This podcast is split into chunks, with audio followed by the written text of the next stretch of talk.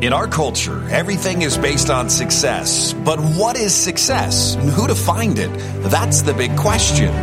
Is it measurable? Can you obtain it? Can you dream it? Can you hold it? I'm on a quest to redefine how we view success, and I'd like to bring you on this journey. Welcome to Be Fulfilled.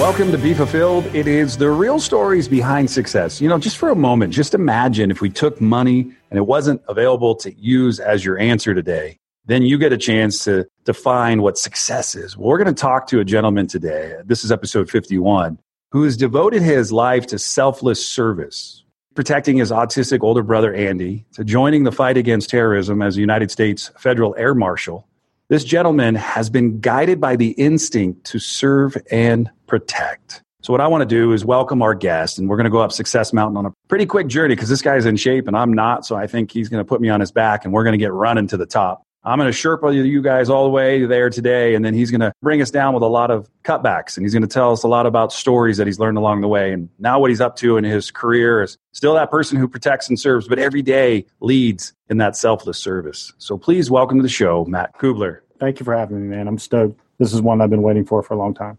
So, hey, here's what we're going to do definition of success. What does it mean to you? Success to me is doing what you're passionate about, that you have a purpose to do, and you do it with intention. Yeah, I've lived a life. I wrote a tagline for my business living a life of selfless service worthy of remembrance. And my goal in life is to help other people find success. And when you talk about selfless service and what does service mean and being of service to somebody, you know, you've heard the term lip service. You've heard all these different terms with service in them, and, and some are good and some are bad. But selfless service can never be bad when you do it with the sole intention of helping someone else with nothing in return required. And that, that's really my life story. That's what I wanted to do my whole life you know, most kids at four, five, and six are like, hey, we'll go outside and scrape knees and play, you know, hide and go seek, tic tac toe, want to go play hopscotch. Did something happen early on in your life that led you down this path? Because it says, like, you got an older brother, you know, older autistic brother. But where did this really come into play for you? Do you remember kind of a, a point, a pivotal time in your life where you said, this is it, this is who I want to be, and this is how I want to show up in the world? Yeah, actually. So growing up in an urban town, suburban Philadelphia, poor, my dad left my mom when I was about nine months old, and my mom worked three jobs, you know, that story, and lived in public housing. And I had my older brother, Andy, who was autistic and stuttered beyond anything you've ever heard in your life. I've always was driven to protect him. So I didn't know necessarily whether or not it was a service component there or selfless service, but I was always looking out for my brother. And when I was about 10, I had a neighbor who he was getting beat up pretty bad by his dad and I saw him get thrown through his back screen door while I was outside playing one day. And I went and I grabbed him and I took him to my house and I walked in the front door and I punched his dad square in the stomach and then ran out the front door. And it was at that moment when I kind of realized that I was meant to protect people. I was meant to be there for people and to be the person that helps them through their problems or out of their current situation. So that's kind of always been since that point, I really recognized it as what I wanted to do with my life. When you look back at your life now versus where you came from, and you think about that moment walking into that neighbor's house, punching that dad in the stomach, paint the picture of kind of emotions for you as a child, knowing no better than what you knew growing up in this, you know, just I'm going to just call it not the good class. You just grew up. Right. right. Tell me what life felt like for you day to day. What was your mindset like? Did you look at everybody else and say, man, I want to be like that? Or did you just know better and just kind of exist? Well, I mean, I always knew what the other side looked like. I had friends that had money. You know, I was the kid. My mom would, you know, this was in the 70s. So, you know, I'm 47 years old. So back when I was in like middle school was when Izods were cool and the Oxford shirts and we couldn't afford it. My mom would buy our sneakers and been at the end of the bit of the shop, right? You know, they're Bobos, look like Chuck Taylors basically is what a Bobo looked like we would go to Kmart get sneakers and they would be the plain ones and I would draw the Adidas on the back of my sneaker in marker to make it look like I had Adidas sneakers and my mom would put buttons on the butterfly collars and tack them down so I looked like I had an Oxford. So I was very aware of the fact that we didn't have much. But I was also very aware that I was in a house where I was loved and my mother Now, don't you think that's an important that's an important ingredient so many people skip over? Yeah. They talk, yeah, I had a tough upbringing, life was hard, but you got to talk about that you were loved that's a gift. That changed everything. It yeah. really does. You know, my mom, you know, I, I, knew how hard she worked. You know, she would she'd work all day, come home, have dinner, she'd go to her evening job, come home, sleep for four hours, get up at four in the morning and do it all over again. And I recognized how much sacrifice meant to her and how much her sacrifice gave to me and my brother. You know, we didn't have much, but what we had was enough. And my mother made sure that we knew exactly how loved we were and how appreciated we were and how important we were. And that's why you work hard. And that's why you sacrifice. And that's why you do the difficult things so that other people can have, especially when they're, they're people that you love. so let's talk a little bit about your brother. I want to climb up Success Mountain pretty quick. Let's talk about brother and kind of what that was like for you growing up. My brother was amazing. You know, it's tough. It's tough when you're. I was, you know, I was athletic. I was smart. I had a lot of friends, and I had an older brother who was three years older that was different. You know, he stuttered profusely, which was uncomfortable for him, especially, but it was really uncomfortable too for people that were around him. He was autistic, so he acted differently. You know, he could tell you how many. He could read the Bible and memorize it, but he couldn't tell you how many pennies were in a dollar. And you know, he's just a different cat. And growing up, I knew that. I tried to protect him and limit his exposure to people that could hurt him. But growing up in you know up public housing and it's not necessarily the greatest crop of human beings that live there, and it, it was unavoidable pretty much every day where he was going to get bullied and I was going to have to fight for him. So it was a very constant part of my life having that responsibility in my life that I gladly took, and I think I probably seized it more than had it placed upon me. So, for a guy growing up in the 70s, goes off to probably decent high school, how much of your time was spent in college? I never went to college. All right. Here's my point. Here, we're going to get into it because if you start off the show with a gentleman of selfless service, then you get to realize and you look really, really quick. You lost your brother in a car accident in 1989. Yep. It put you into a real a dark time in your life that lasted, from what I read, about 13 long years, unable then to feel love or joy. Correct. And during that period, however, you proudly served your country. So, first and foremost, thank you for that service to many is an incredible thing. Thank you for protecting us and keeping us safe. It talked about as a United States Army, also the intelligent analyst, and as a veteran of the Persian Gulf War. Now, after four years enlisted ended in 1993, you went on to continue to serve to protect, this time as a police officer. And then after the tragedy of 9 11, you were one of the first hires of the newly formed United States Federal Air Marshal Service. Let's talk about that's a span of some time. So 89 to 9 11, fill in some gaps in there, kind of you serving our country, serving as a police officer, and then deciding I'm going to be an air marshal. Now you're serving our air country. I mean, you're land by sea, you're like everywhere now. So I want to learn a little bit about that journey today. Yeah. So upon graduating, a month after I graduated, my brother was killed in a car accident. And then a month after that, I left for the Army. So there wasn't a whole lot of grieving time that happened. I had to quickly turn around and grow a sack and become become a man real quick. Mm. So I went in the military, served in the army for four years. I was stationed in Germany for three years, just outside of Munich, which was phenomenal. And I was in, worked for the Army, U.S. Army Intelligence. Specifically, we worked for NSA. That was our parent intelligence community that we worked for, collecting voice and data intercepts from back then the USSR and their allies, which was fun. You know, it was a great job. I got to spy on foreign countries and know, I have secrets that I got to keep for the rest of my life. So that's always cool to have a little bit of a leg up on other people that don't know what's going on. Got out after four years because I realized that the military climate at that time, Clinton was in office, he cut the military in half, and getting promoted was pretty difficult. So, and I always knew I wanted to be a cop. My mom dated a cop when I was six. His name was Leroy, and he let me sit in his car and wear his hat, and I was hooked from that moment on. So I got out and I became a cop. And from that day until today, I've served for 25 years, and I've moved around a lot.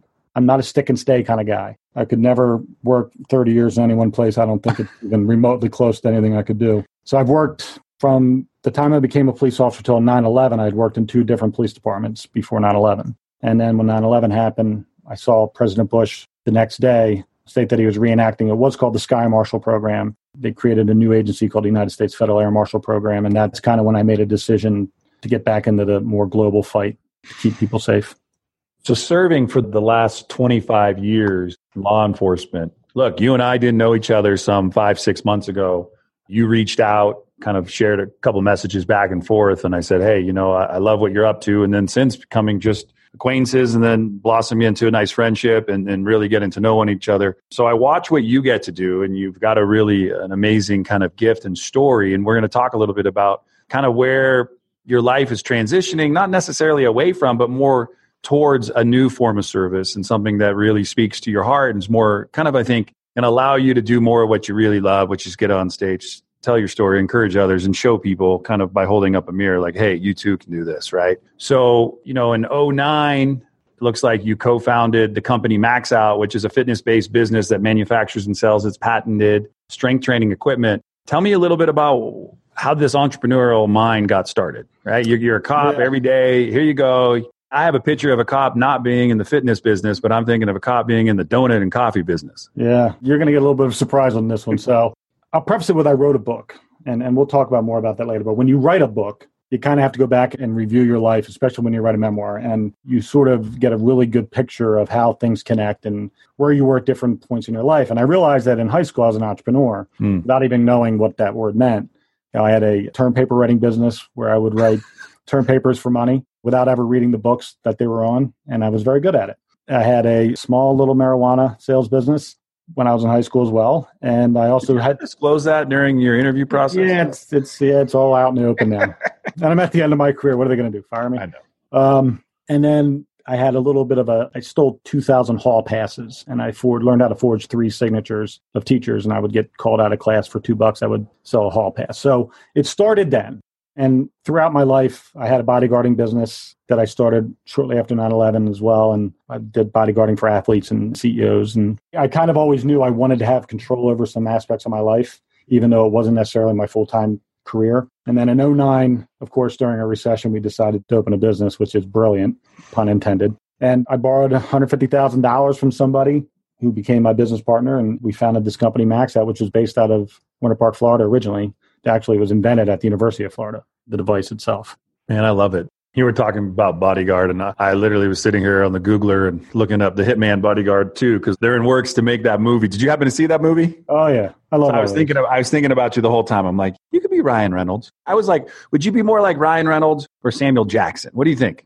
I have the I have Samuel Jackson's vernacular. That would be Yeah. more. I have a little bit of a, a wry wit, Yeah. kind of like Ryan Ryan Reynolds. You know what, Matt? The, one of the interesting parts about getting to know you and watching you is I'm like, I'm watching a guy like in the season of life, right? In this moment of this lifetime right here, where you can feel like you say, what are they going to do? Let me go, right? There's this transitional mindset that's coming on board. Like you've had such a service mindset for so long, and now it's been amplified. And the universe is sending so many good signals your way. What's life like for you right now? Give me the heightened kind of awareness that you have going on in your life right now. It's amazing. My clarity is ridiculous right now. The things that I'm able to see and envision and then make reality is mind blowing at times. It's very difficult because I have many plates spinning at the same time, but I kind of I've grown up in chaos my entire life and chaos is kind of like a safe place for me at mm-hmm. times. a lot of people can't relate to that. I totally relate to it. I'm better when there's a lot going on than there's a little. When there's a little, I get scared, squirrely, and something's probably going to go down that's bad. When I have a lot going on, I don't have any time to do anything but just get everything done. I'm not a good idle time guy. I do have moments where I need peace, like at sitting on the water at the beach. But other than that, I don't want to be sitting around doing nothing. So in my life, you know, I have I'm a still cop, you know, married for 21 years to the love of my life. I have two kids, one in college, one in high school, both athletes. I have a company that I'm running. I'm the most inspirational speaker. I'm mentoring kids. I'm I'm doing a lot of different things, and all of which I love. But I know that I have to get out of one specifically law enforcement because I know that I've reached that pinnacle of where I believe I can get to in that job. And I know that I've left it in a place where it's safe in the department that I'm at. And I told you I'm part of the hiring process. So I'm actually hiring my replacement. They may not know that, but that's kind of what I'm doing. And that's why I wanted to be hands on with it because I wanted to make sure I left them with somebody who was more than capable to take up where I'm leaving off. And but I know that that transition time is happening Hmm. and I see it and I feel it and I know in my bones that it's right and I'm not going to be reckless about it. You know, I need to make sure that there's certain things in place that allow me to protect my family and ensure that financially I'm providing and that we have medical benefits and all those good things we need to survive. You know, I always say I'll be reckless with me 24/7, but I'll never be reckless with my wife and children. So, anybody listening right now, I want you to get something that Matt said that it's like the first gold nugget of many gold nuggets that I've already been able to really hold. But I want to share this with anybody listening. So, Matt just said he's on the hiring team, right? He's on the hiring process to basically hire his replacement. If you ever want to get to the next level in life and you don't have the courage to just walk in and quit and then go do it, first train up by hiring your replacement. Train them up and then move up. And that's the skill to life. Like I tell people all the time, I, I look at my team here at Ship Offers. I said, hey, the key to getting ahead is to let's hire and train your replacement. Before you can do that, let's write out some SOPs so we know what we're bringing in somebody for. Then let's figure out the next career move for you, right? Yeah. Um, I love what you're doing because really what you're doing is you're already in service even on your exit because a person of service never stops being of service. A person who's truly life is committed to service is always trying to get better, right? And by helping others to get better, you get better yourself. And I mean, who are some mentors and coaches that you have had in your life to kind of help you prepare for this next chapter? Well, my first mentor was the cop that arrested me when I was 16, who made the decision to take me under his wing rather than throw me to the wolves. Mm. And you know, to this day, he's still a mentor to me. Helped me you know, go in the military. That was the you know he was a Marine. Obviously, I didn't go in the Marines, but he helped me get my first cop job. You know, he was my commander on a SWAT team. Like, there's a lot of moments where I was able to thank him by being excellent for him. And to this day, he's still a mentor. And, and then I have some really positive and powerful people in many different industries in business in the psychology side where i do a lot of human performance and body language training. And i have a buddy of mine that uses disc. He owns one of the largest disc values index profiles companies. And he's a guy that i can go to for counsel because he's been through just about everything in, in business. And you know, i'm starting to count on you as somebody that i can go to when i need 15 minutes of clarity. And there's a lot of people that i i'm kind of hard with trust in my life of growing up the way I grew up and doing the job that I've been doing for so long, trust is, is something that is earned. And it's been very difficult for me in this transition component, especially into the inspirational speaking world and the coaching and or whatever you want to call it world, because there's a lot of imposters out there and there's a lot of people that are trying to come at you and say, Oh, I can help you get to here and I can help you do this and follow this blueprint and you'll get to there. And quite frankly, I just want to give them both the all in the double middle finger and tell them to go pound sand because I'm never going to follow anyways. Like I'm not that guy. I don't conform. And I always want to figure stuff out for myself. I do ask for help, but I always need to be the one that is in control of the solving of the problem. And whether that's good or bad, I don't know, but that's how I'm wired.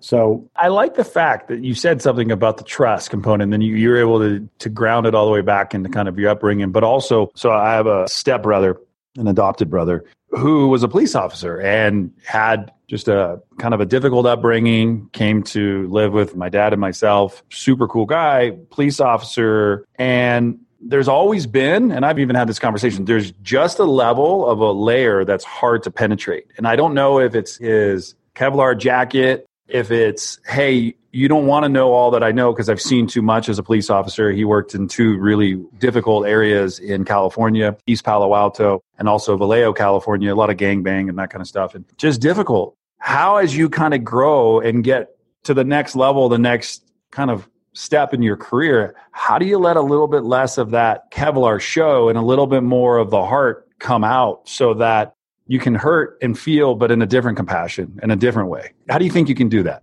uh, I'll deal with your brother, what you were saying about your brother. And, and it is a lot of it is based on what you've seen. You can't unsee or unexperience life. Mm-mm.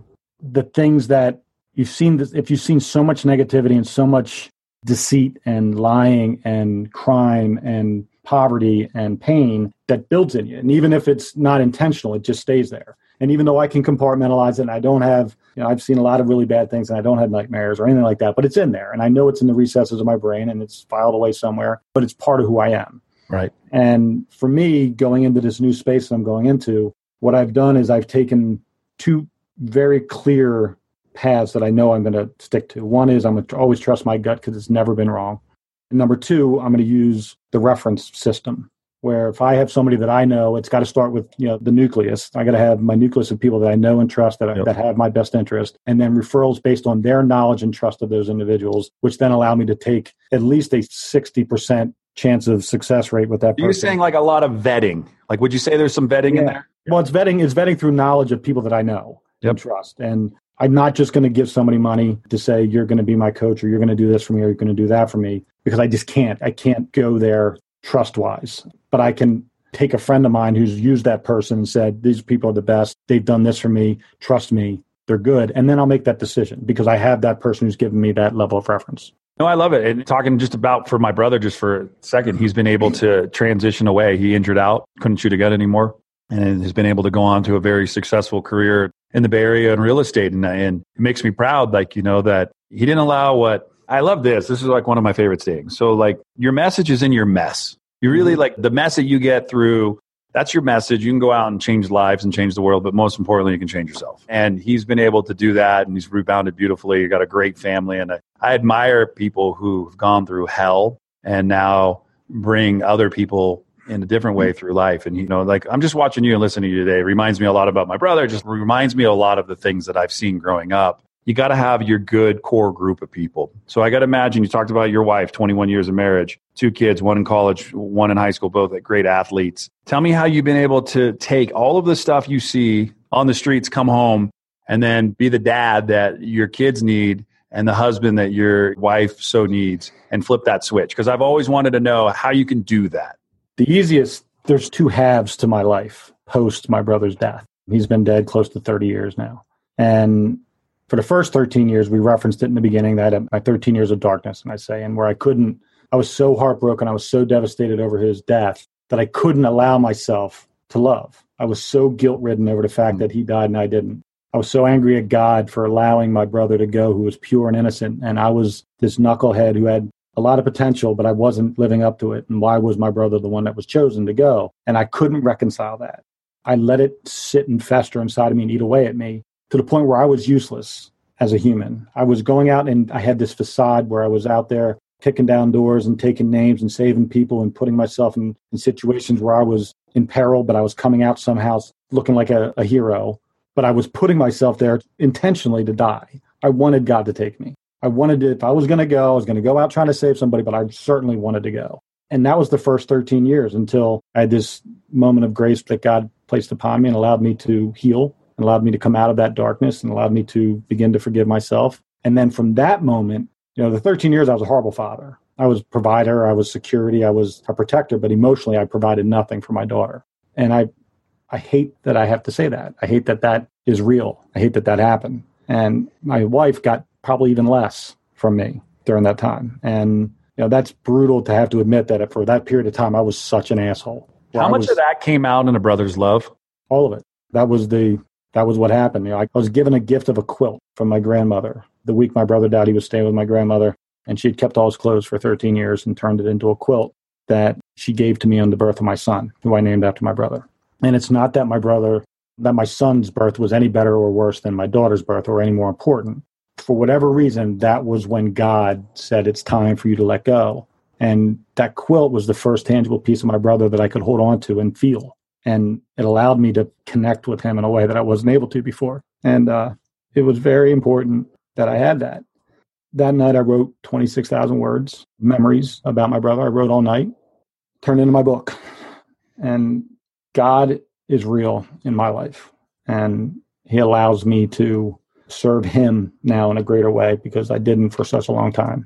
And it allows me to go out with a purpose and a knowledge that if I go out and I openly share my heart and I share my brother's story and I share my story of, of darkness and recovery and how you can take that gift and turn it into something great.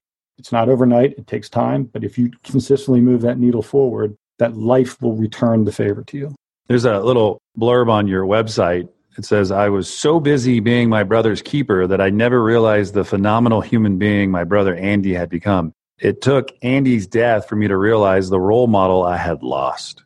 So, what I'm going to do is I'm going to give you a second to uh, just collect yourself, tell you thank you for sharing. There's still a lot of pain you can tell. There's also a lot of happiness because I think that darkness that you went through, that love and that joy, but you also have those stories too. A lot of us have never even taken time to write down memories of our sister, brother, mom, dad, and for you to go and write, you know, well over 26,000 words and just drop it all down, start sharing stories. I was talking to somebody last night about this. If you want to do something phenomenal for yourself, take your iPhone, smartphone out, find the recording button on it, and start asking people that you love questions send it to a free system like otter.ai, RevTrack. I don't care what system or service you find and let the words get transcribed. And then you can take that and you can start putting together a book. It's really, really easy, right? It's just a process. But I think there's also something that I've gotten from this process with you today, which is the healing process. See, because in my head it's fantasy, and until I speak it, it does not become possibility. It's just a fantasy. And so by you getting things out of your head, now that has become a reality.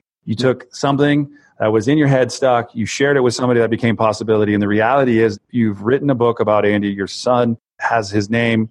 You've done so much with everything that you've gone through to get to this point. What we're going to do is we're going to take a quick break. We're going to come back and we're going to start our way down Success Mountain today, talking to Matt and about overcoming obstacles But the thing that is so like right in front is service is there. Yeah, I got to tell you, service is there. But I think your dedication to excellence is there. And that means, hey, I got to do a lot and to step into all sorts of situations from a federal air marshal to being in the army to being a police officer. I was 25 years, getting ready to retire out. Also, you know, being married for 21 years, a lot of great things. Commitment is right there at the top. So when we come back, we're going to do a quick little commercial break and we'll be right back on the Be Fulfilled Show. Are you suffering from marketing dysfunction? Are you not able to perform online as well as you could when you were younger? Unable to keep up with the intimate demands of buying product, running offers, and shipping items to your customers? Say hello to Ship Offers. Clinically proven to enhance the growth and longevity of your business.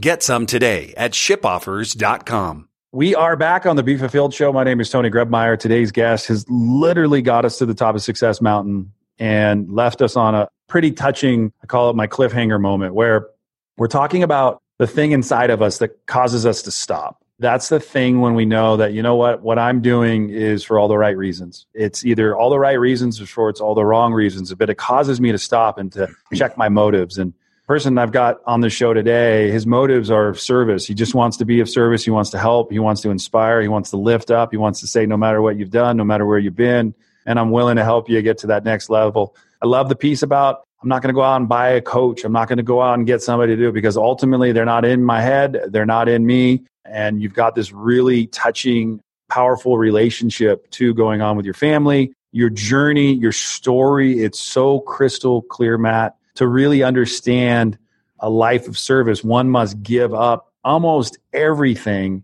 so that they can serve selflessly. They, they just give them themselves without anything in return. Tell me some of the things that you've been able to do by leading with such a service based mindset. Like, just give me the 30 second, the movie's coming out this week. I'm interviewing the guy who's in the movie. Give me the 30 second highlight reel really quick of some cool things that you got an experience over your 25 year career. First and foremost, I lead my children by example. That is my greatest gift that I have is to be able to be their leader someone that they can emulate the person I want my son to be and the person I want my daughter to marry. That's who I want to be. With my career, I've done everything from being Tebow's bodyguard to delivering a baby in the front seat of a Toyota to being picked up in a tornado in my police car and dropped two blocks to you know helping a kid who had a chain broken off his bike fix it. I mean, I've done everything from top to bottom. I've served my country. I've been to war. I've spied on the enemy. And now I want to take all that information and I want to put it into a, a package that allows me to touch lives in a way that makes me impactful and, and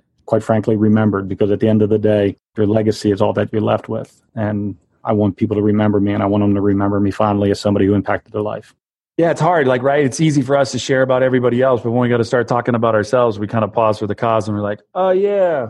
But I will tell you, just watching you, I've seen it. You go to your website, I'm going to spell it out. So anybody who's listening, I'll put all of it in the show notes, but it's M A T T, just like his last name, C U B B L E R dot com. And if you go there, you're going to see it. You're going to see it from I mean, the people that you have had a chance to interact with from the news stories, from Entrepreneur Magazine, local news, the Herald, it just goes on and goes on. And everybody says we invited Matt to speak to our athletes on leadership. Little did we realize his message he delivered would be the Kickstarter of something bigger. It just, you read after story after story. So when you reached out to me, I did exactly what I was asked. Hey, go check out my story. Go see who I interact with. You know, go do your own vetting process. I vet everybody that I connect with. If I don't know you, I don't want to get to try to spend hours getting to know you. I want to feel you when I talk to you. I want your story to resonate with me, who you are and your message. So you've been able to do that. What are some things that you are kind of encouraged about as you make this turn? My mom calls it like three quarters around the track. It's the you get one time around the track and now you've got some mindset and awareness. As you make this journey around, what's life looking like for you? What do you see coming your way?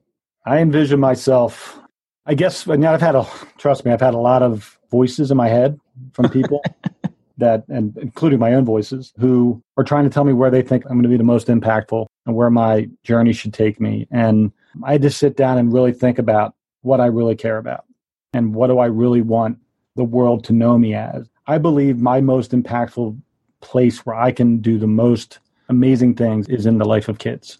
I'm not a big fan of adults. I'm just not. I don't interact well with people that are also alpha males. You know, we all clash heads and everybody wants to be the biggest, baddest in the room. And, and I'm not about that. I find that to be in this industry a lot of that. And it's not necessarily attractive or something I'm interested in. But I do see myself impacting the lives of kids, whether it's through programming in schools. I have a leadership anti bullying program I'm unleashing next month, hopefully. It's currently being done in a couple schools in Western Pennsylvania, but I have a, a meeting with a school locally here to do the whole program, and it's going to be a generational, impactful change that'll attract, you know, pretty much end the bullying epidemic is my plan. And I think mentoring kids, I don't think there's enough positive energy in, in hmm. kids' lives. I've mentored probably 75 kids in the last 30 years. I was mentored as a kid. And I think having someone outside of the family unit, somebody that believes in a kid and, and that a kid believes in because of the trust factor and that you know you've proven your worth by doing the things that you say you're going to do when you're going to do it is important to a kid. And I found out that the kids that I deal with that I mentored, whether it's through law enforcement or through my business at Max Out, that relationship grows and it spreads out. And they take that mentoring and they see the value of it. And I know that they're doing it already to other kids that they've had contact. And I'm talking, these are only 24, 25 year old kids that are now mentoring 13 year olds because they know how much value it was to them. All right. It all ends today. What would you want somebody to know? What would someone lean over to your kids and say about you? What would they say? What would someone come up and say, besides, I read some testimonials, we talked about your successes, we talked about it. But what would your wife say to your kids today about their dad? Dude, I'm going to cry. I don't try to ask these questions to get people emotional. Jesus just, Christ, I, dude. All right. I want my wife to know that every hour I wasn't home and every holiday I missed was because I was changing the world and making it better. I got it. You know, it's um it's one of those things, you know, like the internet's crazy, bro. Like in a couple minutes, we're super connected. Like we get a chance to see each other at a heightened level today where, you know, when we first knew each other, you're kind of an outsider looking in on my world. I'm the humbled one. I'm the, I'm the grateful one to be able to be connected with you. You know, it's crazy. We didn't, we had one kind of friend or two in connection. And now as we're growing and getting to know each other, there's a lot. Who are some great people that you would recommend that you've really found on your journey online, people that you maybe met online, maybe built a relationship offline, that you recommend people follow, that you like personally, that have been really impactful in your journey? I know you do a lot of stuff on LinkedIn, you're good on social media, so I see that. But who are some people you recommend that folks follow? Well, number one, I would say Tim Tebow. There isn't a better example of what a servant is than him. He does some amazing things and, and it's legit. He's not an image or a persona, it's real.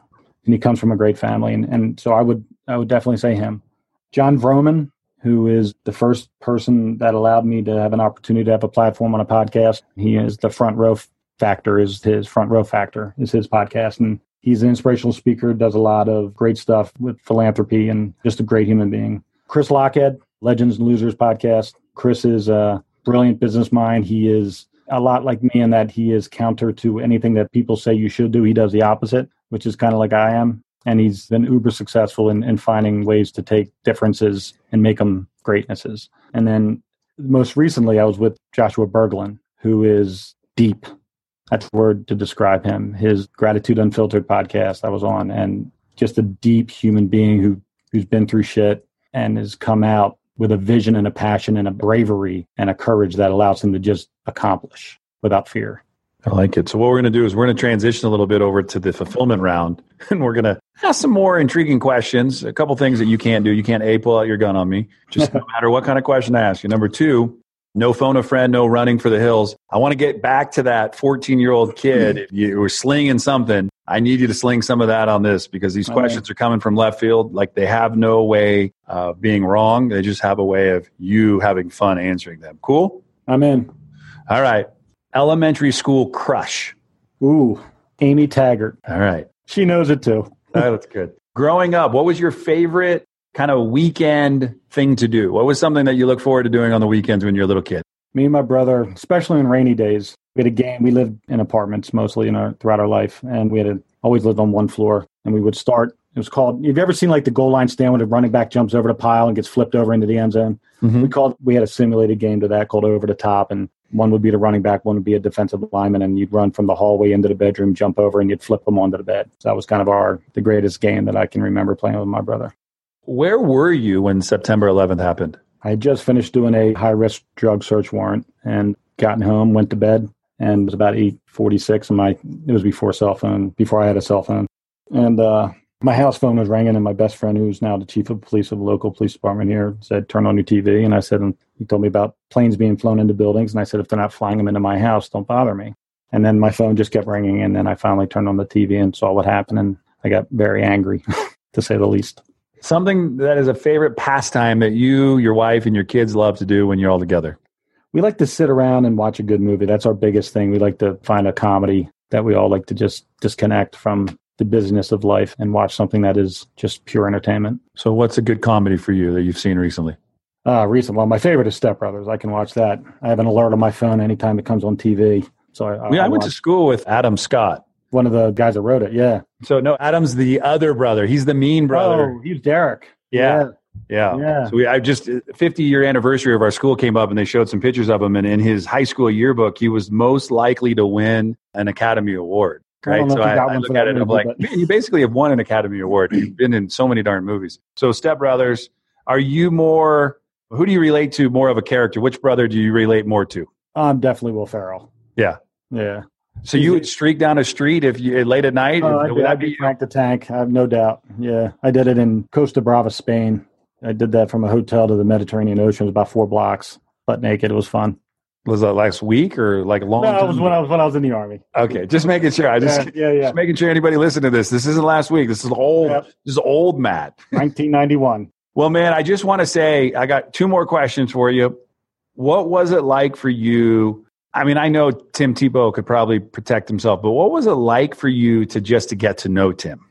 It was weird because I was doing a, I was head of security for the largest football awards program, and he was a sophomore in college and won the award. And I didn't normally do any protecting; I was usually just coordinating everything. And nobody wanted to protect Tim because he was the weird Christian kid.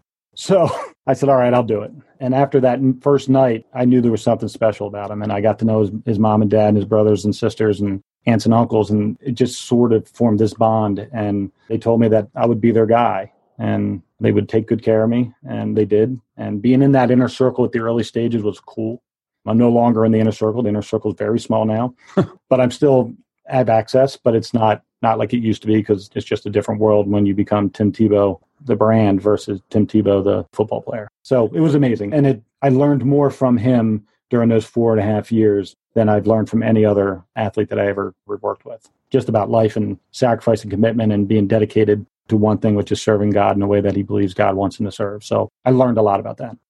You and I are going to get together soon. We're going to go out and we're going to meet, and I'm coming to your town. Where's a place that you would take me for a good burger, good fries, maybe a good rack of ribs? Like, what kind of place we go hang out at? Listen, you're not coming to Philly area without going to get a cheesesteak. So, oh man, I thought uh, I could uh, get away with it. Like, I heard like Cheez Whiz is something you love putting on your Phillies. Oh, it's a staple. Fried onions and Cheez Whiz. You go to Dalessandro's, which is the place, the best place to go. Pat's and Geno's are the ones that everybody talks about. They're the commercial ones, but Dalessandro's is the best place to get a good, certified, deep, strong. So, what's on your Philly? What do you put on your Philly? Whiz with. That's it. Cheez Whiz and fried onion. That's how you order it, by the way. Whiz with. No H really? on the end of with. It's W I T. I like it. Yeah. Matt, I want to say thank you. We're going to put everything that you've got that you've given us today on the show from the people to follow to your book, your website, how to get in contact with you, how to, if you're listening today and you're like, hey, I like Matt's story, I want to learn more about Matt, love to learn what he can maybe come into our organization, our school, wherever, you know, maybe you could just find a way to get connected with Matt. A good person to follow look, I don't allow a lot of people into my inner circle. I'm the guy who get a lot of friend requests, but I don't say yes to a lot of people because at the end of the day, when someone calls me on the phone and says, "What do you know about this guy Matt?" Right? I want to be able to say exactly what I'm about to say is great guy. I've gotten to know him. He's somebody that I really really trust and definitely want to get to know more. I'm on the outside looking in, and the more that I'm outside looking in, the more I'm actually on my way into the inner circle with them versus just some guy on the fringes. So I just want to say thanks for doing that, for coming on the show today, for being a stand up guy, reaching out. You didn't have to ask to be on the show, but that just shows me another of your commitments to getting ahead in life is like you're humbling yourself to say, hey, look, for me to grow, I got to ask. I can't do it all on my own, and I want to give back. And so I just want to say thank you for being a guest today on the show. It was a pleasure, and I truly do appreciate everything that you've provided to me thus far. All right. So what we're going to do is we're going to end the show. And my name's Tony Grebmeier. This is what I love about the show because you are left with one last good piece of insight coming, and it's not coming from me today. It's coming from our guest. Something along your journey, Matt, something along your journey that has resonated so much with you that you still say it or live in such a way with it every single day that you've heard on your journey. Give me one piece of wisdom on the show today. Life is made of two dates and a dash. Make the most of your dash. Tim said that to me. It's probably been said by someone else, but I heard it from Tebow. And he said, you got to make the most of every bit of your dash because you don't know when that end date's going to be. Awesome. Well, my name is Tony Grebmeier. That is Matt. And until next time, no matter where you go, no matter what you do, choose to make today the best day of your life. Thanks for listening to today's show. But before you go, let me ask you a question. How would you like to be the architect of your journey in this game we call life? Take the next step now at trainersandrivers.com and download my free mini course designed to give you more clarity and freedom in your day. It might just change your life forever.